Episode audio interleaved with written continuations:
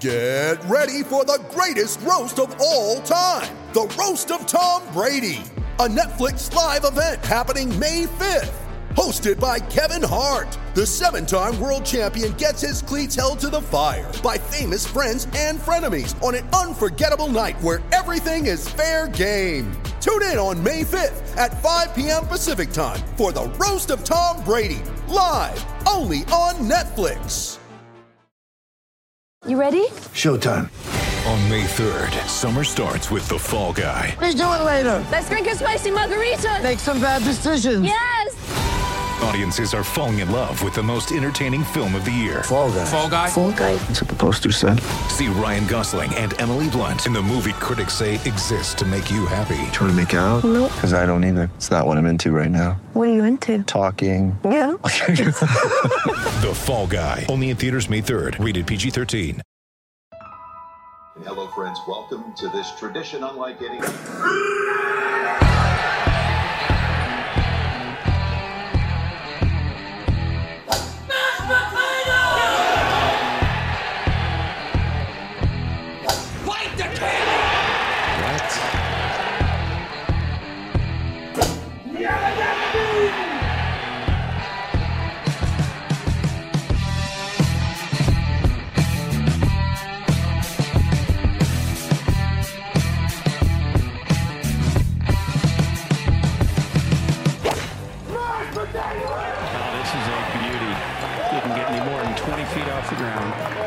Ground. What was that, Chair? Did somebody scream mashed potatoes? That was mashed.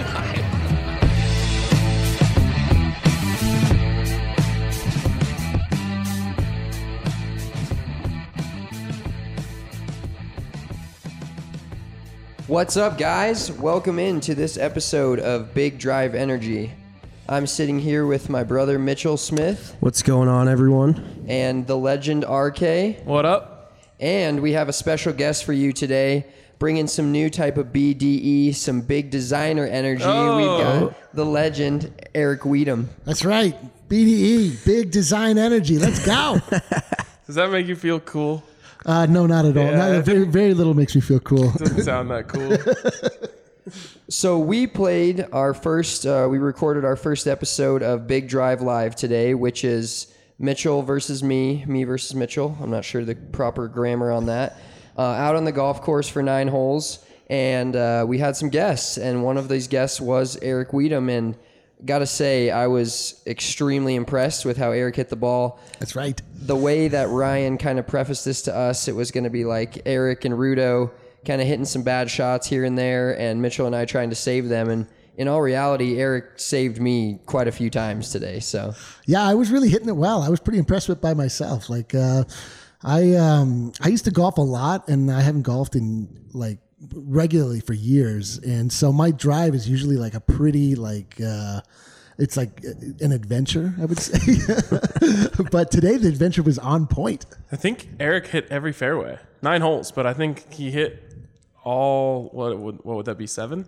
Yeah, he striped it. I think he hit more fairways than any of us did and hit it straighter and better contact for sure. I was thoroughly impressed. Well, the worst part is I try to big bring the big drive energy to the the live shows, the podcast, and on the first hole I piped one. I absolutely rocketed that, and we drove up there, and Eric, who just fresh off the range. He was hitting about 100 balls. He was there very early, which I was proud to see my teammate there. He worked Mitchell- up a good sweat before he. Very hot. Lathered. Mitchell's teammate Rudo rolled down to the tee, shirt untucked, about right before tee time. Maybe hit a few putts, In a pair of hiking boots. and uh, Eric was only ten yards behind me. So I was like, "Wow, I'm really, uh, really a great pro here out here showing my my talent." When this guy's coming out and just bombing it right behind me. yeah. Well, I mean, you know, what, what can I say? I, I did. I went out to the range early. I didn't want to embarrass myself. Uh, I was making little bets with myself that if I hit uh, three good drives in a row, I'd reward, reward myself with a soda pop. Oh my god! I was, I was drinking the soda, man. Things things got went well for me. He was drinking a soda. So what was the reward for the hot dog? What was that? Uh, that the five gli- good shots the in a row? You mean the glizzy? The gli- yeah, it's a glizzy. Blizzard King. I, I need to hear that wh- why this is called this. I don't know why. Like I would say, a hot dog is the number number one word that we've all uh, accepted and doesn't need a nickname. But for whatever reason, the internet has decided to award a nickname to hot dogs. And the first time I became aware of it was during the Nathan's hot dog eating contest, and people were referring to Joey Chestnut as a as a uh, glizzy gladiator. He really missed an opportunity to go with the Glizzard King. So then I, I don't know. Holy shit. memes. I don't know. I've taken it to heart, and I've I've eaten more hot dogs lately than I should than I would normally. Uh, so anyway, I, I rewarded myself with a, a soda and a glizzy, and uh, things only went up from there. I almost feel like it doesn't hurt as bad when you eat a hot dog if you call it a glizzy. like you're like, oh, like you kind of make it sound cool, not like I'm Yeah, just yeah, you're like, eating oh, yeah, yeah, this six inch piece of shit. like that's just horrible. Well, yeah, but you call like- it a glizzy and it's hot. It's Yeah, like a new nickname. Like, oh man, I can't. I'm broke. I can't believe I have to eat this six pack of glizzies. wow, actually things aren't so things aren't looking so bad for me now. So on while we're on the topic of hot dogs, you might as well roll with it. Is a hot dog a sandwich? I gotta ask this question. Oh God. Um, absolutely one thousand percent no. No, yeah. Hundred percent agree with you there. I I can't even stand for any other argument. I actually agree. I mean, I feel like like um like it's a that's just a question of um I don't know, just trying to organize thing. It's just like an organizational question, um, which I don't feel like we need. Like the only thing we need to worry about with hot dogs is whether or not we should call them glizzies or give them other some some other kind of nickname. Um, but as far as an organizational standpoint, like Is it because the bun is closed? Like if you rip the bun at the bottom Well, and it's the just- it's just like- and it's flip meat- it on the top, that's like a sub sandwich, right? With it's just, like meat enclosed in bread. That's But here's the thing: as a society, we need to stop trying to stuff everything into a category. Just let hot dogs be hot dogs. I know. Or, yeah. gli- or let, glizzies. let a glizzy be a glizzy. Yeah, just let a glizz glizz. You know. I almost feel like a sandwich has to be more of a, a square, oh. not a rectangle. Like See, look at look at you. You're what trying to about a go ahead. Philly word. cheesesteak? okay, well Oh, that's this is a disaster. goddamn. This like, is already yeah. a disaster. We got to move on. You're yeah. There's too many rabbit holes to go down, but I do not think a hot dog is a sandwich by any means. It's not even close. Is it, uh, okay, you know what? Let's. let's move We're, on. we're- move- we're moving on past the wiener talk, and uh, we're gonna get into our round of golf today. Um, in case you guys didn't see the live stream, I did take home the crown. I'm now one and bullshit. zero. Hell yeah, dude. It uh, feels really good because, like I said on the last pod, uh, Mitchell is a better golfer than me. I'll still admit that. But he was looking a little shaky potatoes today. I mean, it was he was putting Rudo in some tough spots, and not When? like like hitting. How about when you hit it in the water on 18? Oh, well, he laid it up behind kind of a a tough tree, spot. behind the water. I couldn't even see the flag. And you also hit a couple of just wonky approach shots that were easy and close and left left some tough spots. 14, perfect example. Pretty easy shot, straightforward. You left him behind the hill. You way overshot it. That 15, pin was same tucked exact middle thing. left. No, that 15 pin was the tucked. same exact thing. You, Yes. You had an easy 70 yard shot and you hit and left him 30 feet. okay, we were downwind. Pin was tucked front with a false front. There is no way you're going to get that shot close. I don't care who you are. Don't mean, don't uh, even don't. Just yeah. Let's not. Well, we can move on to I'm getting a little worked up. and no, it was fine. Like I, I really didn't hit the ball that well. I hit a few shots where they were slightly questionable and I felt a little out of character today. And I really do want another shot at that because I really think we could whoop your ass. You can tell that uh, Mitchell isn't used to losing to Spencer. no, oh no, I'm not comfortable with it. Like th- this is not where I live. He's like a is, real. He's got a real loser lather. Yeah. You know? I don't want to sound like a sore loser. I am just disappointed myself sure. that I didn't do all that I could. But You're that's golf. disappointed in yourself that the wind was blowing. Well, that yeah. Well, I- I'm just saying I made poor contact with some of those. I did not play as well as I could have. He had to talk himself. He had to talk himself there. Like he wouldn't Into accept owning it. Spencer saying he could have played better. He had to talk himself into saying that he did it. No one else is allowed to tell him that. Well, and, and Spencer played well. I will give him that. And Eric played well. And Rudo hit a lot of good shots. Like I wouldn't necessarily say that anyone was like the glaring weakness. Um, they just came out on top. So props to them. I, my big takeaway of today was like, okay, I knew Eric could hit a golf ball, so I, I wasn't too concerned about that. Rudo came out of nowhere. Like, you just don't see Rudo's just walking up to the tee and hitting good shots out of nowhere like that. Like I realized he said he's been playing a long time, but I was just I was I was expecting much less, and I, I feel like I owe an apology because I, I was like, uh, We can bring him in here. this is a yeah, we- because I truly underestimated. Like he actually wr- wrote in our Slack like, yeah, I can shoot in the 80s, and I was like, no chance. and then he played well enough today to probably shoot in the 80s. Yeah, no, he hit it well. And uh, Mitchell, with this whole wind comment, he actually read a book uh, probably ten years ago, and and he's he hasn't let this go since. It's I think it was Arnold Palmer, That wrote the book? No, it was Jack Nicklaus. Jack Nicklaus, and Jack Nicklaus said, in order to be a great golfer, basically, I'm summarizing here, you can't think that it was your swing that screwed up the golf shot. It's the lie, it's the wind. So playing with Mitchell, RK, you've played with Mitchell a little bit now. Uh, Eric has as well. Every shot, it's like not his fault, and that drives me up a fucking wall. it, it honestly, I have me to insane. blame He can have something a like per- and I know I know it's me, but I can't like I've built up this wall that is so high that I can't knock it down at this point. Like I think I'm good enough even when I hit a bad shot I'm like it can't be me. Like I it, it's I'm shocked when I hit a shot that's that bad. I'm like holy shit. This is so out of left field. I don't even know what happened. It must have been an outside force. I like this. I like this. It's like a, it's like having a short ter- short term memory as a quarterback. Like, you know, you got to just forget it, blame it on something else, and get past it. Like If you don't think you're the best, But no there's no one else is going to think you are. I think there's something to this though, because if you make a bad swing and you're instantly thinking like, "Oh my god, did I go inside out on that, or was I, or did I come across it, or am I over the top?" Well, then the next time you get over the ball, you're like, "Okay, don't do this, don't do that, don't do." If you're just like, "Oh yeah, bad lie," just go right back to it next time. Especially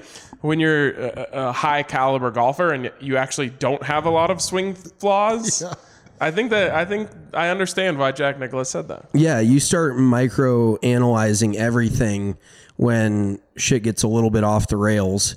And then you can kind of go one or one of two ways, excuse me. You can kind of brush it off and just keep going or you can really go down the rabbit hole of like what's going on and it it has led to a lot of really good golfers just going off the deep end because they read too much into their poor golf shots when in reality it's just somewhat conditions and they make a bad swing. Everyone's not perfect and that happens. So i that's kind of how i look at it is it might have been a little bit me it might have been a little bit of conditions and i just kind of shrug it off and move on And well honestly- clearly not actually i've been holding on to now for about four hours so Like we've moved on at all, actually. well, and honestly, that's what makes him so good. And, and I do say he's better than me is things like that, where he doesn't overanalyze what he's doing essentially during a round. He takes it for with a grain of salt essentially, and and decides that like he's just going to move on to the next shot, and it's someone you know. And as much as it drives me insane. I- I'm. I wish I could have that mentality because I hit a bad shot or I miss a putt, and all of a sudden the next six holes I can't think about anything other than that missed putt and that I missed it because I suck, and and that's why I'm not as good. You know? I feel like you like you prefer to blame the equipment. I've known you for a month and a half. You've had six putters. that that is accurate. I am a bit of a putter whore. I have 12 in my room right now, and usually if I have a bad day with one, it comes out and I flip it and put another one in the bag. So that's kind of how I roll. It's kind of like a polygamous putter situation. Multiple ones are in play at any time. You never know what's going to happen. I may even carry The- two putters in the bag at one at one round. Oh my goodness. I've I- also experimented with putting left-handed. I have done that. Oh God, I am steadfast. I'm of the belief that like as long as you stay the course, the older you get, you just get better at putting. Like you don't have to do anything. You just add a year and you get a little bit better. And I'm so committed to my. oh, First of all, I spent like three hundred and fifty dollars on my putter when I was like 19. So I've decided that that's my putter for the rest of my life. Um, but I also am like I don't want to change my stroke because I feel like it resets. It resets my clock. I'm like, I just got to get old, and then I'll, I'll become a good putter once I'm old. I like you can that. I like that train of thought. You're going to be really disappointed when you're old. and Eh, you- yeah. got- like you've just you just think you just wasted your life. I mean, maybe you should just get a new putter. maybe you should have Mitchell can give you. I mean, Spencer can give you what, like three or four of his. I don't know. That's true. Yeah, I could just I could carry twelve putters in the bag. Yeah, it really. I mean, putting does have quite a bit of a feel aspect to it. If you like the look of the putter and you like the feel of the putter, that's going to help a lot. But some people are just so inside their own head that Spencer, example A, he thinks that a new putter is going to change his game. It's like, no, you're still the same person. You still. He rolled it pretty well though with that new thing. Yeah, I got myself a new Odyssey Stroke Lab, Honeymoon and phase. I did make a putt today that I didn't expect to make. That was big. It, it won us the hole on 13, yeah. got us back to one up in the match, and we never looked back. Never once. I will say putting throughout the entire match was really the difference maker. Like I didn't putt very well. I missed a couple of six to eight footers, and I don't necessarily expect to make them, but I don't expect to just throw up all over myself. and I pretty much did that on a few. Like they didn't even touch the sides; they weren't close. Yeah, that was very uncharacteristic of you. I got to say, I was pretty shocked. I like that I you- loved every bit of it, but I, I was like that you've taken your putter and your putting to heart though. There's no outside influences. Like that's just you. Oh yeah. Well, I want to blame the rain delay also. that was that's another outside influence. I was a little bit shook, and then I had a couple of cocktails and I was a little buzzed, and I, I really had no idea where I was aiming, and that's kind of a big part of putting. So I I ran into that uh, roadblock there. There's the excuses we know. Oh yeah, I Let's go. I got a whole bunch of them. We can keep we can keep going on the excuses if you want. So, quick recap of the match. We started on hole 10, little shaky weather. We both hit fairly good drives and were in good spots, and then ended up both teams made a debacle of the hole. I think we tied with a double. So not not great there. Tied It was it was one. raining pretty hard once we got up to the green. Yeah, it was a mess. It was a I'm full making mess. an excuse for both of us, so Oh, I'm, that counts. Yeah. yeah, it counts. Um, and I didn't have my rain gear. That's that's my own fault. That's on you. Yeah. yeah. Oh, that's totally me. And then uh, we went to 11. Mitchell hit a great drive. Rudo hit a solid putt. Mitchell banged in a birdie. He So- chipped it to like 15 feet, and then I Uh, made okay, it. you made a good putt. You made birdie. You won the hole. Great. Here's where the part. Here's where it gets good. Twelve. I hit a solid drive, and Eric over here just pitching wedge from 150 yards, center of the green, easy par, easy dub. Thirteen. I hit a, hit a nice tee shot.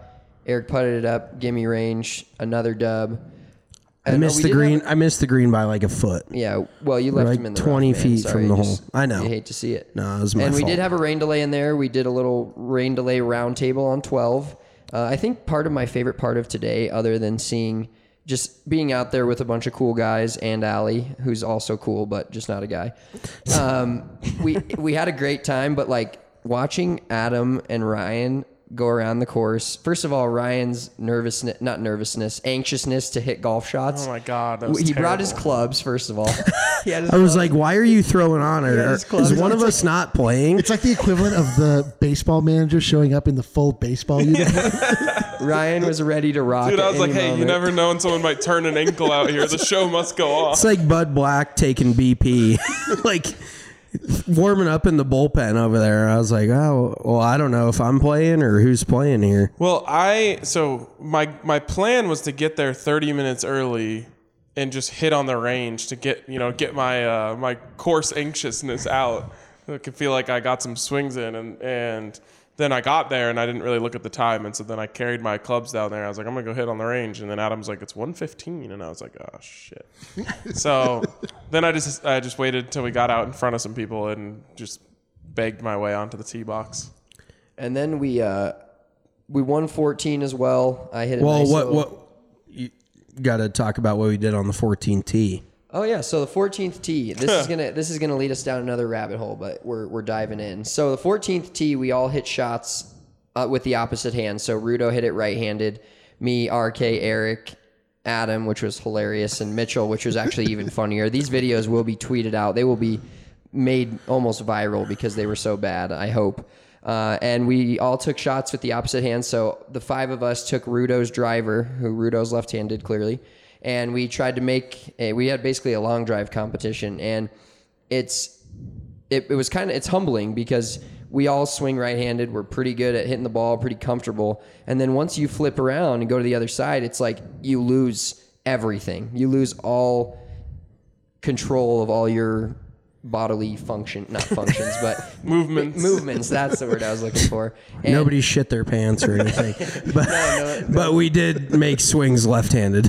and it was it was bad, and it kind of goes in the whole story of golf in general, like we talked about. And I saw this on a E ESPN article, or they rated the hardest sports based on difficulty, and golf was rated the 51st hardest sport. And I actually took that to heart. Like a bunch of people were saying, don't you know, it's rated on other things like strength, flexibility rating, different things that go into it, basically power rankings, and then you add them all together and you have a have golf as the 51st hardest sport. And it goes to show with four of us in here doing this pod that we're pretty solid golfers and all we have to do is flip around and that's basically what new players are doing. And we couldn't even make considerable contact. I don't think one of us got it off the ground. Mitchell actually whiffed it. It was I- outstanding. I kind of got mine off the ground, but it was just like 40 feet left. oh yes, yeah. Ryan hit a piss missile shank straight left. So, but it, it it's just crazy to me. And I, what are your guys' feelings on that, just in general, of golf being the quote unquote 51st hardest sport to play in the world or in history? So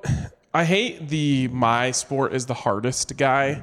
Like, you know, baseball guy loves to tell you how hard it is to hit a 100 mile per hour fastball, and I'm sure it is fucking hard. but I just, I don't like the mine is the hardest one.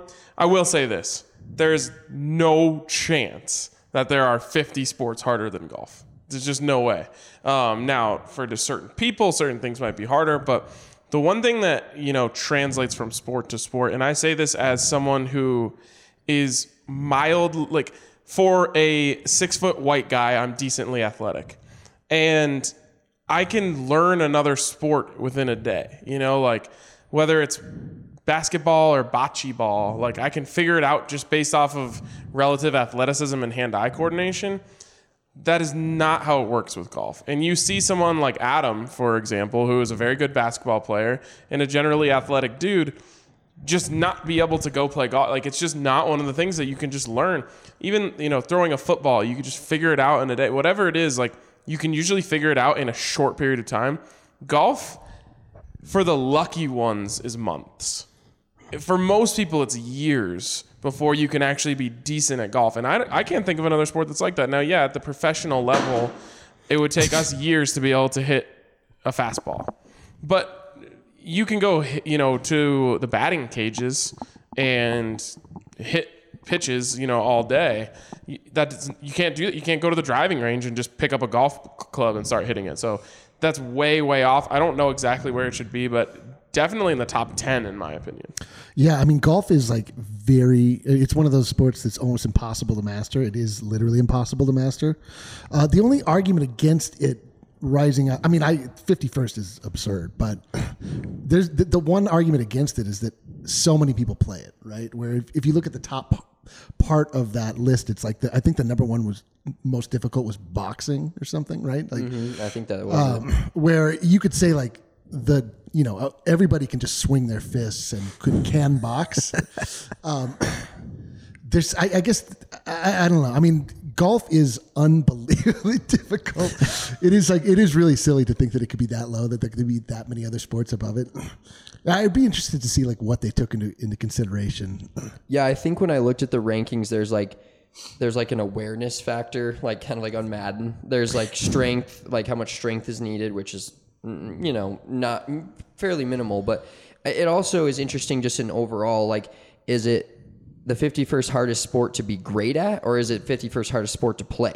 Because if those are somewhat different relations there, because the it's definitely way harder than the 51st hardest sport to be great at. Yeah. uh, in my opinion, and it's also I think where it even goes further up is just playing in general. Like you said, boxing, you can throw your fist. Football, most humans can run and catch a ball. Like not not saying they're not going to get plowed by an NFL player and maybe turn into a pile of dust, but golf, like you can't, like Ryan said, you can't just go out there and swing a club and and actually even sometimes even hit the ball, more or less hit it remotely even up in the air or close to a distance that you want to. It is crazy. I mean, the f- little fractional differences in a golf swing where you can just be off by one degree and one degree multiplied times fi- 50 yards, 60 yards or whatever. It's just like, it, it just, uh, you know, it like, I guess it, it builds on Multiplies, itself. Yeah, yeah. It multiplies. So, um, I, I, I got to think like, I mean, that wasn't, it wasn't compiled by just people sitting down and putting a listing out. Like they just came up with some goofy formula and they're like, well, there it is. There, there it is. That's a, that's how the list goes because we, we have this little goofy formula that we came up Yeah, that's how most sports are going to nowadays. All these formulas and analytics and everything like that. So I would actually say golf is more numbers based than a lot of other sports. And actually, baseball's getting into it. And just with this newer age of all the technology we have available. But for instance, like I have a launch monitor and it gives you, Love that thing. yeah, it's sweet. Like it gives you your swing path, your face angle, everything down to like 0.1 of a degree. And if you swing it, for instance, for a right handed player, if you swing it three degrees outside in, you're going to hit a small fade. And if you swing it six degrees outside in, you're going to hit borderline slice or close to it. So, I mean, three degrees, if you think about it on a grand scale, it is unbelievable how small the misses are. And that's what pisses me off watching golf as somebody who knows golf because, like Nick Faldo and those guys, they played really good golf. And that's a whole nother rabbit hole. But a lot of the guys who played really good golf for a living and made millions and millions of dollars, they have no clue what's actually going on in the golf swing itself.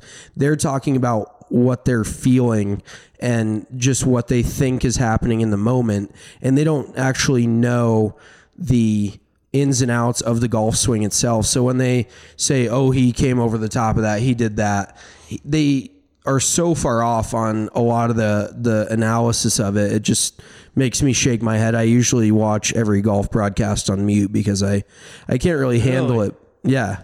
It and a lot of their commentary is good. Just you know, Nick Faldo's voice is just buttery. Like mm-hmm. he is just it's just golf. You know, I mm-hmm. I love hearing his voice, but when he gets analytical, I have to mute it. And thank God Johnny Miller is no longer a golf announcer because that dude was the absolute worst. But yeah, golf itself is a very technical game, and a lot of the greats don't make it technical, but then they want to talk about technicalities, and I just don't think that they are necessarily qualified to do that. So Well, yeah, we were talking about that in the pro shop a little bit today. If you are a mildly good golfer or a you are a golf pro, which means you you know study the game, people know you or you can play. If you sound educated when you tell them something, and they do they know less than you, they will not argue with you on it. Like unless they like they will straight up like believe every word you say, whether it's completely right or completely wrong. And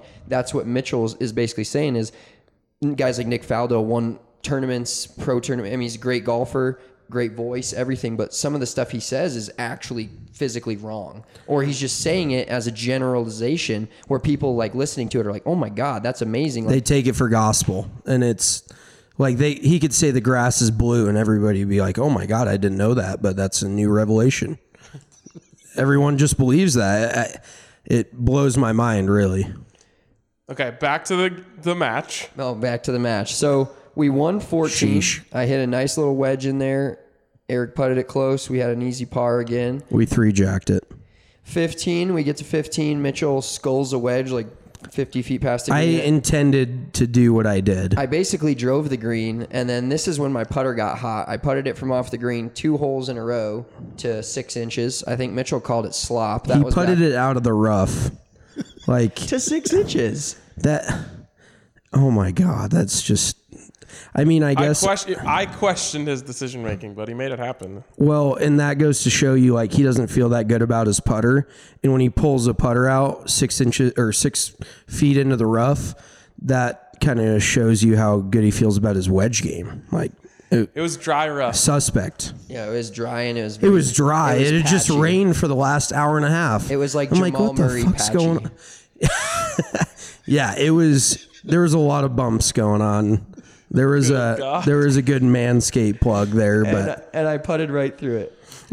And it yeah, it, he has a horseshoe stuck up his ass. I don't know. and then we did lose on 17. Um, Eric finally. You guys made a mess of 17. Eric finally crumbled, and then I crumbled and hit it way over the green. We basically conceded, didn't even get a ball on the green before we Yeah, it was conceded that hole. 17 was a disaster. I hit it to 15 feet.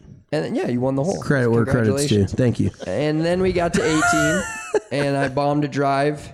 Eric's second shot was questionable, but in a great spot. And that's another fun thing about this game. His shot didn't look good at all. No. But if he would have placed it there, I would have said, and not, I would have not seen the shot. I would have said that was a great shot. Perfect. And I hit a little wedge up there. He missed the putt by about six inches. We had a tap in par for the dub after Mitchell rinsed his in the lake, and we just we walked off victorious. It was just There's a like, pretty good wind out of the left.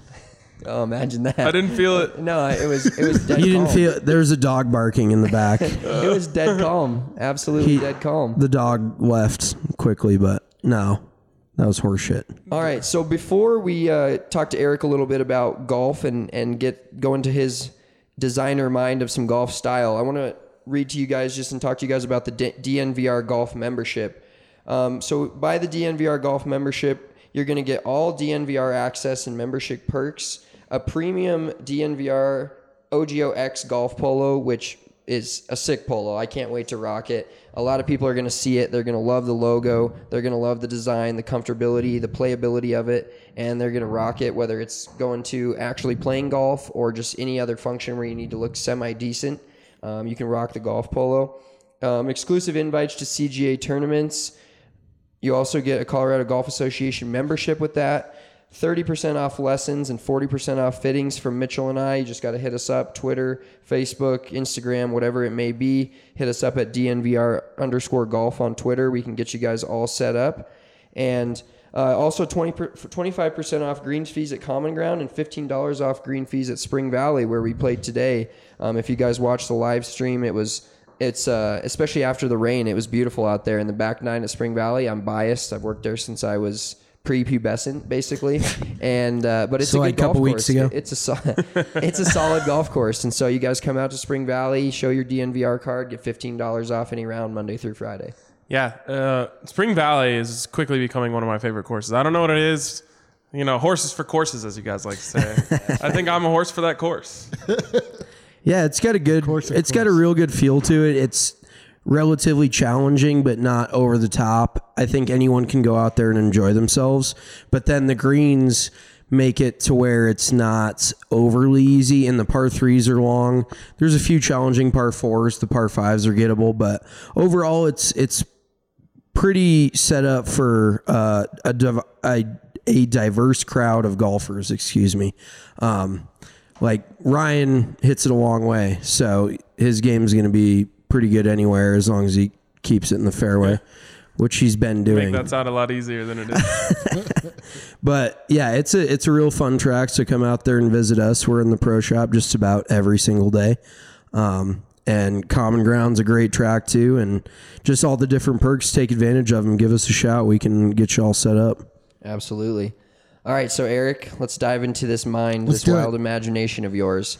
So Eric is kind of the perfect guy that we're appealing to. Uh, we're we're trying to appeal to people that Eric, I think before today, said he played once in three years. Uh, no, it was. I I didn't play it all. I played earlier this year with Ryan. Mm-hmm. Um, I played, but I that was the first time I played this year. I don't think I played it all last year. And then, um, I mean, I, I I've gone on stretches where I would like wake up before work and like play nine holes. Uh, the dream. Yeah, see that that and that's so. Our question is to kind of grow this game. Why why don't you play golf? What are the barriers for you personally of why you don't play more golf? Because after watching you today, I feel like you should play more golf. If I was hitting it like you are, I'd play more golf. Um, it's just like a time commitment, right? I mean, it's just like I mean, it's obviously what everybody will tell you. It's time and it's money, right? I mean, you have to, especially if you're going to play 18 holes, you have to devote eight, four hours of your Saturday, your Sunday, um, and I mean, honestly, the reason I haven't in the last few years is because I've been so focused on designing and doing DNVR and all these things, like just basically sitting behind my computer. So um, it was like it felt good to like use my body for things like that weren't just like moving a mouse three or four inches. Like, but One, I, one other thing though you've told me is that you you don't have like a golf squad. Like, yeah, that's true. That is true. I mean, like, I don't have people that I like that like go out and like, um, you know, like uh, the golf squad is like super important. It is important to like have. I mean, I don't. I really don't have a problem like talking to strangers, hanging out. Like that's the nice thing about golf is you can just like show up. Um, and the nice thing is that you can just talk about golf with whoever it is you're hanging out with, and it can end up being like really fun. Um, but you know, every now and again, like you just want to, like you want that squad, man. You want to you just want to like go out, like, hey, you know, we're hitting it. You want the invite. It's just like having to be a self starter with golf sometimes is like it gets a little old. Oh yeah, I, I totally get that, and and that's what we're trying to figure out and find out like why why people don't play golf and why people don't play more golf because it is a really like a lot of the times when when we go out and play golf, it's kind of secondary. It's like what we're doing, but we're mostly just hanging out with our friends. It just happens to be outside, Yeah. swinging a club, you know, having some drinks, but it's basically like hanging out at a bar. You just are outside and you're doing a little more physical activity than hanging out at a bar. Yeah, yeah, and you also have to be like pretty premeditated in like setting up a golf round. Um, True. a little, it's a Especially little, in is true. day and age. Yeah. Yeah, It's so- a week out usually. It's not like right. a spur of the moment kind of thing. So you kind of have to like get in that mode. It's like an inertia where you like you get into that golf thing where you're then you know you start to feel good. You're improving. You want to get out. Like RK is in like a crazed golf uh, moment. I feel like where he's like like wanting to get out there. Like he's hosting a show, but he wants to hit this his clubs. Oh Like god, that was torturous. Honestly, so. I mean, I've been there. I've been there. It's just like you know, winter comes, you fall off, and then for what you know, just just didn't get it uh, going again. Well, and I, I will say that a lot of guys out at our golf course, um, they're strictly golf buddies. There's a lot of guys who don't even know each other's last names. They've just met each other at the golf course and they, uh, sorry, God. it's 95-95 in the Nuggets game. oh, right now. gee, many Christmas. but they meet each other at the golf course. They're like, oh, yeah, Steve. They don't even know his last name. Yeah, totally. And they've played, they play with him all summer. And it's just like strictly golf buddies. And there's guys like that who, they don't hang out outside of golf, but they set up rounds two, three times a week. So it's kind of like finding that little golf group of like Totally. seven, eight dudes who are always making tee times together. And it, we want to make it easier where there's like 40 people where you, you can hit up any of them and be like, Hey, you want to go play golf? And we just want to make it a, a more of a commonality where there's just a big group chat like, Hey, who wants to hop in on this round? And Totally.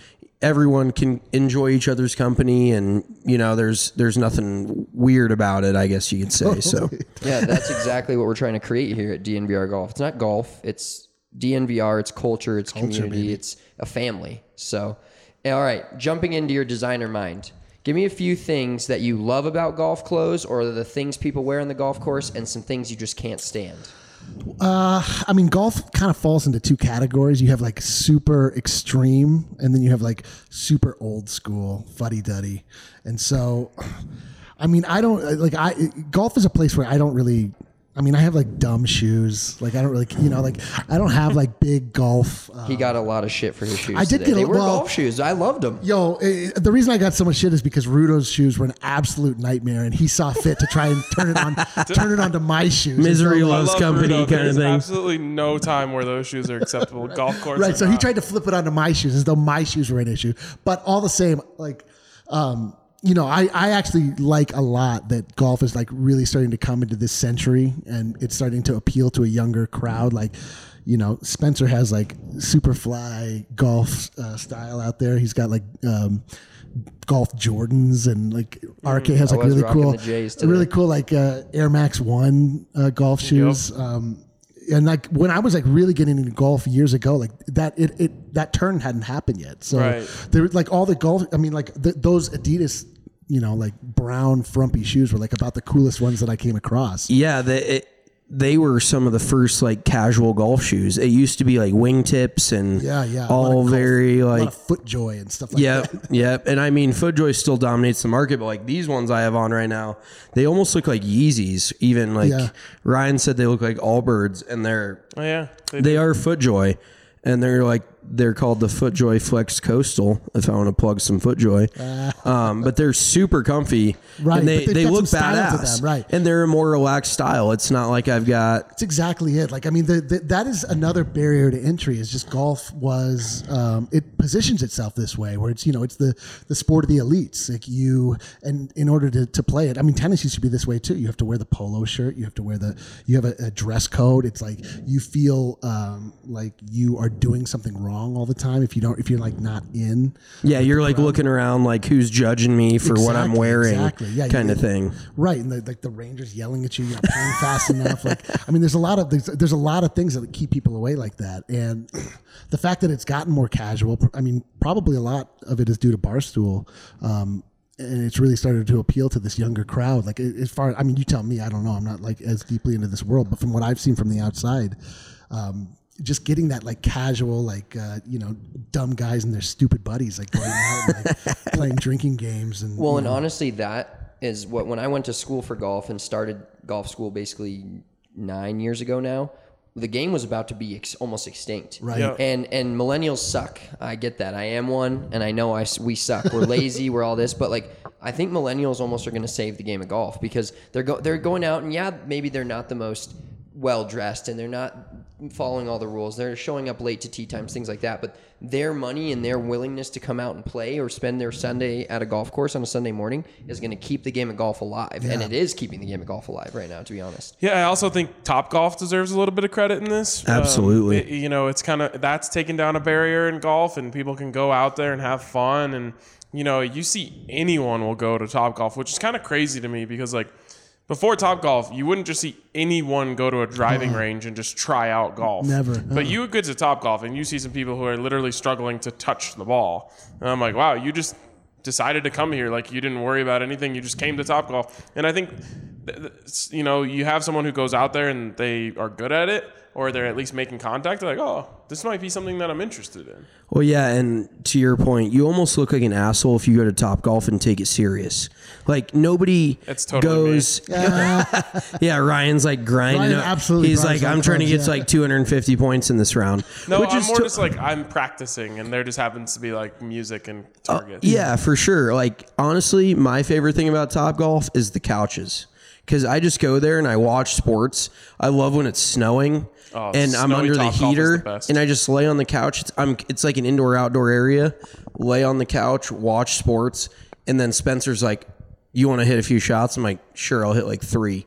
And then I go lay back down, order like that giant charcuterie board pretzel, and just fucking sit there. And it's great. That's that's the best thing about Top Golf, and just not being overly serious is kind of like our our general thing. Just enjoy yourself and Yeah, yeah. I mean, and, and from the design standpoint, I mean that that follows, right? Like things have gotten a lot more relaxed, like we're talking about. I mean, you know, golf clothes and, and just walking around in like a golf polo was like the ultimate dad move. Like you would wear like big, cushy white New Balances with your golf polo. You'd, you'd wear it to the like, Air Max or the what, what the Air Monarchs. Yeah, the Monarch. The, Air Monarchs Yeah, in a golf polo Yeah, like, like, you would drive, you would drive around. You see like dads mowing their lawn in their golf polo with their Air Monarchs. um, but it's just you know like there has been a real um, I don't know injection of life and color and um, a lot Rickie of the young Fowler yeah Rickie helped make Fowler that. Yeah. totally and you know it's exciting you know it's fun and, and then, like just reminding people that the, the sport is in fact fun as opposed to stuffy is, is probably the the biggest design change and cultural shift that's happened that I've seen. Exactly. So, all right, before we wrap this pod up, we're going to get our weekly segment in of Don't Be That Golfer. Um, we're going to start with you, Eric. So, what's something that you've seen or been annoyed by on the golf course that someone else does that we're, we're going to let the people know you probably shouldn't be that guy when you're out on the golf course? you know, just just like a general aggro attitude, like when people are you know like hitting into you, or just like in, just the, that that thing where you just run into somebody and um, you know just the stick up their ass kind of thing. yeah, man, like where especially when you're talking about like people doing this for a recreation uh, and people like just can't get beyond that that idea and like if you're playing slow or whatever, I, this is nothing worse than that guy. That perfectly leads me into mine, which is going to take a quick story here. But I'm playing Spring Valley last Sunday, and I blast my drive not only just over the fairway that I'm aiming for and to the right of it in the rough, not into the fairway on the next hole, but across that fairway. So I've now And that gone happens. two holes over, and uh, there's people coming up towards the green, and they've already hit all their shots. So all they have to do is walk to the green. But I need to wait for them so I can hit back all the way across their hole, across the rough, and back to my hole. And this guy's like, "Bro, what are you doing?" And I'm like. I'm trying to get towards nine green. I know it's very far away from here, but that's where I'm aiming. And he's like, nine is over there. And I was like, well, yeah, I mean, that's where it starts, but I'm trying to finish it. It's over there. And he's like, all right, well, like, we're standing here, so, like, you're out of bounds. And I was just like, dude, what are you talking about? Just keep going. Just keep walking and you'll be out of my way. This guy, I swear to God, talked to me for five minutes trying to tell me how I was wrong. And I was just like, please just get out of the way. They never get out. You know what he says to me? He goes, All right, man, you can have it your way. We'll just hide behind our bags while you hit over us. So there's literally two couples in my line towards the other fairway, le- hiding behind their bags. I hope that you aimed for their bags. Dude, I was so in my head because I wanted to like blast it so badly because it's par five, and I completely topped it and didn't even make it back to my hole yet. I was still in their fairway, but fa- thankfully out of the way. And it's just like, don't whatever that guy is, don't be him. like, just get, get the hell out of the way and forget about it. All right. So my don't be that golfer for this week is don't be that golfer that while someone else is putting, you're counting your strokes from the hole out loud. Oh wow. That is about one of the most annoying things, and not a lot of people that are fairly good players do it. But it's just it's aggravating when you're pointing to where each shot went and trying to count out loud. I don't know why that just aggravates the hell out of me. What, how do you feel about people standing behind you to get a line or on the other side of the hole? Does that bother you? I actually that does not bother me at all. I'm very careful about that with everyone else I play Yep. with, but to me, the only thing that bothers me mid swing, mid putt is an actual yell that will s- s- actually Yeah. scare me. But other than that, people can be talking. I mean, Adam was full talking during a shot I Yes. hit today, and I did hit. St- I still hit it well, which made me feel good. But that I usually try to like block that stuff out, and I feel like as you play more golf and get comfortable, you can easily block that. Is Stuff. Is etiquette is the etiquette you're supposed to ask if you can get a read off someone? Yeah, generally, like I would say the only time you stand behind someone is if you're their teammate or you kind of like quarter your way in and right when they hit it, you walk in Step after in, it. yeah. Yeah. Like you don't stand directly behind them. I would say that's relatively out of line unless you straight up ask them, like, do you mind if I stand behind you? But if they're your competitor, they're probably not going to want to give you a line. So that's kind of where you run into that issue.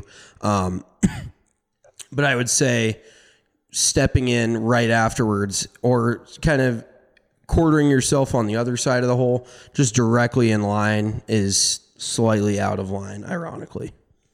All right, there we go. Um, and my don't be that golfer this week is just general bev cart etiquette.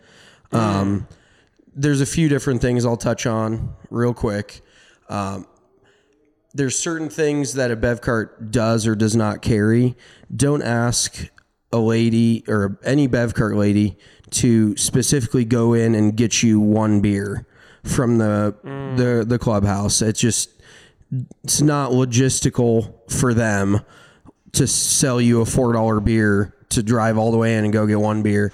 And then also don't like make sexual moves at them. Just kind of covering a whole lot of ooh, that is bright. Uh, no, you're fine.